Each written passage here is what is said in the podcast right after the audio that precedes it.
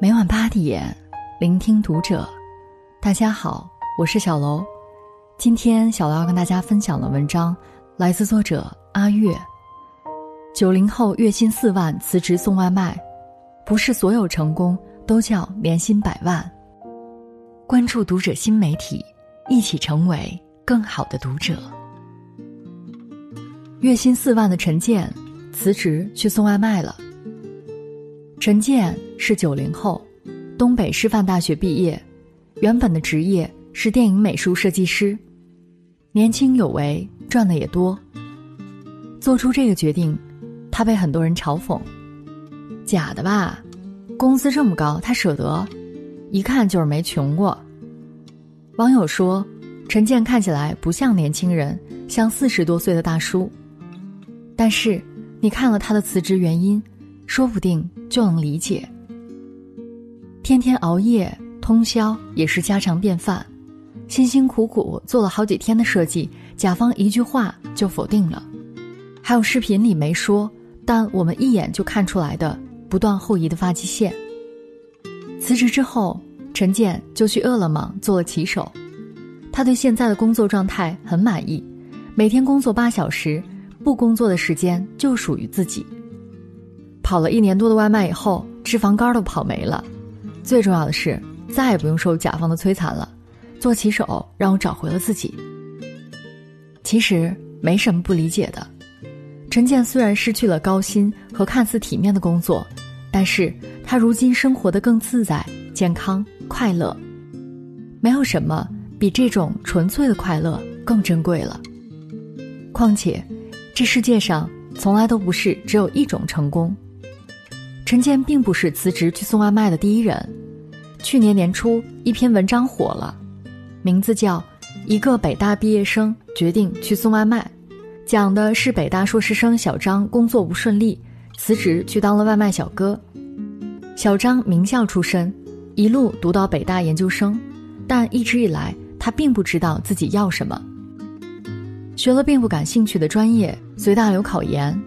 实习工作也只是为了跟人比，别人拿了银行的 offer，我就要拿到银行总行的 offer，压倒别人，心里才稍微舒服一点。直到二十五岁毕业之后，人生一下子失去了方向，他开始像他的父辈一样脱发、发福、健忘，每日坐在鲜亮的北京写字楼里，和当年在厂里机械工作的老一辈没有分别。小张不快乐，生活经验告诉他。失败不只有无法温饱这一种形态，有些精神的痛苦不亚于经济上的困难，所以女朋友出国后，他毅然决然辞掉了写字楼的工作，做了一名普通的外卖员。小张发现外卖员们比他开心多了，他们早晨醒来，唯一的目标就是多送几单东西。下班后回职工宿舍的路上，买点熟肉、凉菜、馒头，再来瓶啤酒，吃完和朋友吹吹牛，洗个热水澡。在北京，每个月赚上八九千工资，干上几年，回家里盖房娶妻做小买卖。他们拥有下班自由，生活有奔头，这让小张很羡慕。小张做了外卖员之后，意外的发现自己瘦了四十斤，而且。业余时间可以不断拍照、阅读，而且有精力建构自己的精神世界。他发现，如今他可以接受任何一种工作了，不论做什么，他都能安安稳稳做好。他开始明白，和他人眼中的成功相比，快乐和自我满足才是最重要的。我要按自己的想法活着。去年重庆江北也有这么一件真事儿。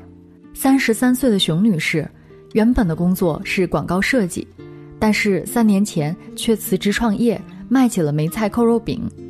接受采访时，熊女士说：“原本的工作虽然工资高，但是一个月三十天，有二十七天都在加班，而且每天都是凌晨一点多才回家，实在受不了了。”用熊女士的话说：“和挣钱比起来，还是命重要。”评论里有网友说。如今的社会评价标准变了，随心所欲，生活富足就好。确实如此，无论做什么样的选择，最重要的是内心充盈，自己觉得值得。毕竟，人生这套试卷，永远没有标准答案。不过，这些故事出来以后，指责和不理解的声音依旧层出不穷。就像北大硕士毕业生小张的同学，他曾对小张说：“你受过了高等教育，就应该去奉献你的价值，而不是去送外卖。”言外之意就是，去送外卖有什么出息，又能创造出什么价值？但我想说，即便是在普通的、平凡的工作岗位上，也依然可以获得自我价值，甚至闯出自己的一片天地。不知道大家是否还记得中国诗词大会第三季的总冠军？他叫雷海为，是个普普通通的外卖员，但在诗词大会冠亚军对决中，一举击败了名校才子，轻松夺冠。雷海为是真的喜欢读诗，作为一个外卖员，他的工作每天都是风里来雨里去，可他任何时候都带着一本《唐诗三百首》。等餐的时候，休息的时候，就拿出来背。一单外卖送到了，一首诗也背会了，心里特别高兴。在一期节目中，评委才画了一个屋檐，画了一个窗户，他就说：“这是李商隐《夜雨寄北》中的两句诗：‘何当共剪西窗烛，却话巴山夜雨时。’你怎么那么厉害？我就画了个窗户，画了个屋檐，你就知道是这首诗。”因为你窗户画在了西边。有人说，一定是因为他的心里装着西窗烛，装着巴山夜雨，才会在此刻脱口而出。虽然只是个外卖员，但是心里却装着诗意和江湖。这样的雷海为，这样的外卖员，令人肃然起敬。还有十六年前北大毕业去卖猪肉的那位陆步轩。受尽了各种嘲笑和冷眼，当时连他的父亲都觉得脸上无光，赶过来把他臭骂了一顿。但是他却对父亲说：“我凭自己的本事吃饭，不害人，不丢脸。”在那个人生至暗的时刻，陆步轩把卖猪肉做到了北大水准。他从不卖注水猪肉，对于肉质要求严格，一个档口能卖出十二头猪。二零一五年。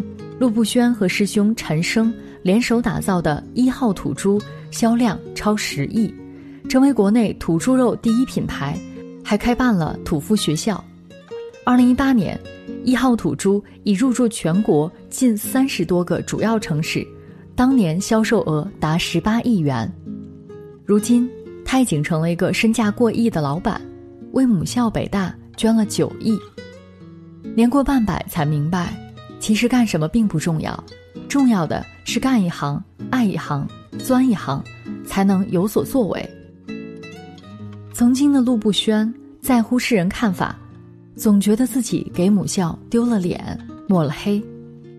如今十六年过去了，陆步轩会戏称自己是读书人里头最会卖猪肉的，卖猪肉的人里头识字最多的。显然，他已经爱上了这项事业。可见，无论是外卖员还是卖猪肉，工作本身并无高低，关键的还是要看做事情的人。如果有心，再普通的职业也可以做到淋漓尽致；再平凡的岗位也可以发挥出自己的价值。无论选择怎样的职业，都并不是放弃自己，而是在另一条路上继续发光发热。你所理解的什么叫成功？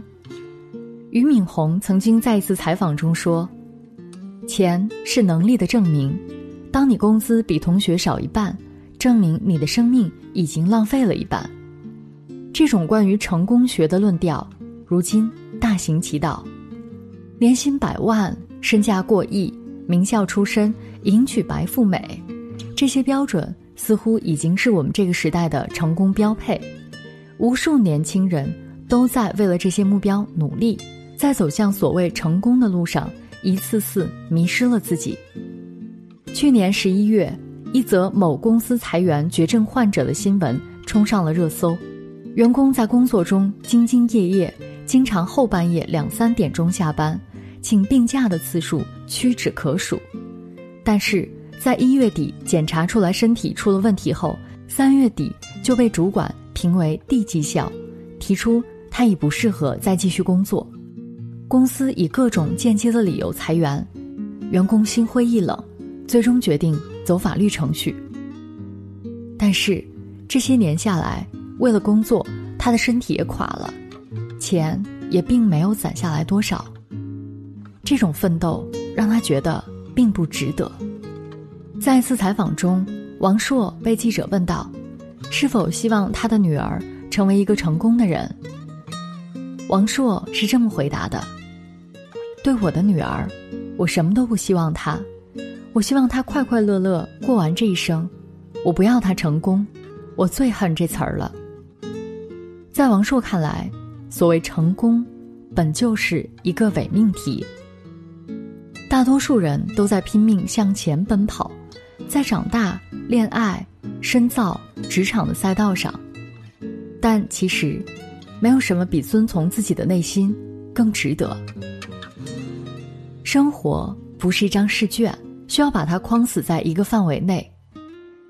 是赚最多的钱、做最好的工作为人生目标也好，向往不被束缚的自由也好，都是理应纳入考量的选择。王小波也说：“我对自己的要求很低，我活在世上，无非想要明白些道理，遇见些有趣的事。倘能如我愿，我的一生。”就算成功。其实很多时候，如何过好一生的选择权，只在自己手里。人生处处是实现，并不是只有年薪百万的人生，才值得过。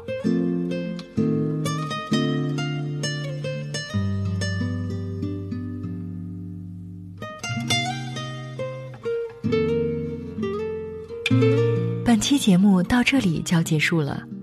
感谢大家的收听，我们下期再会。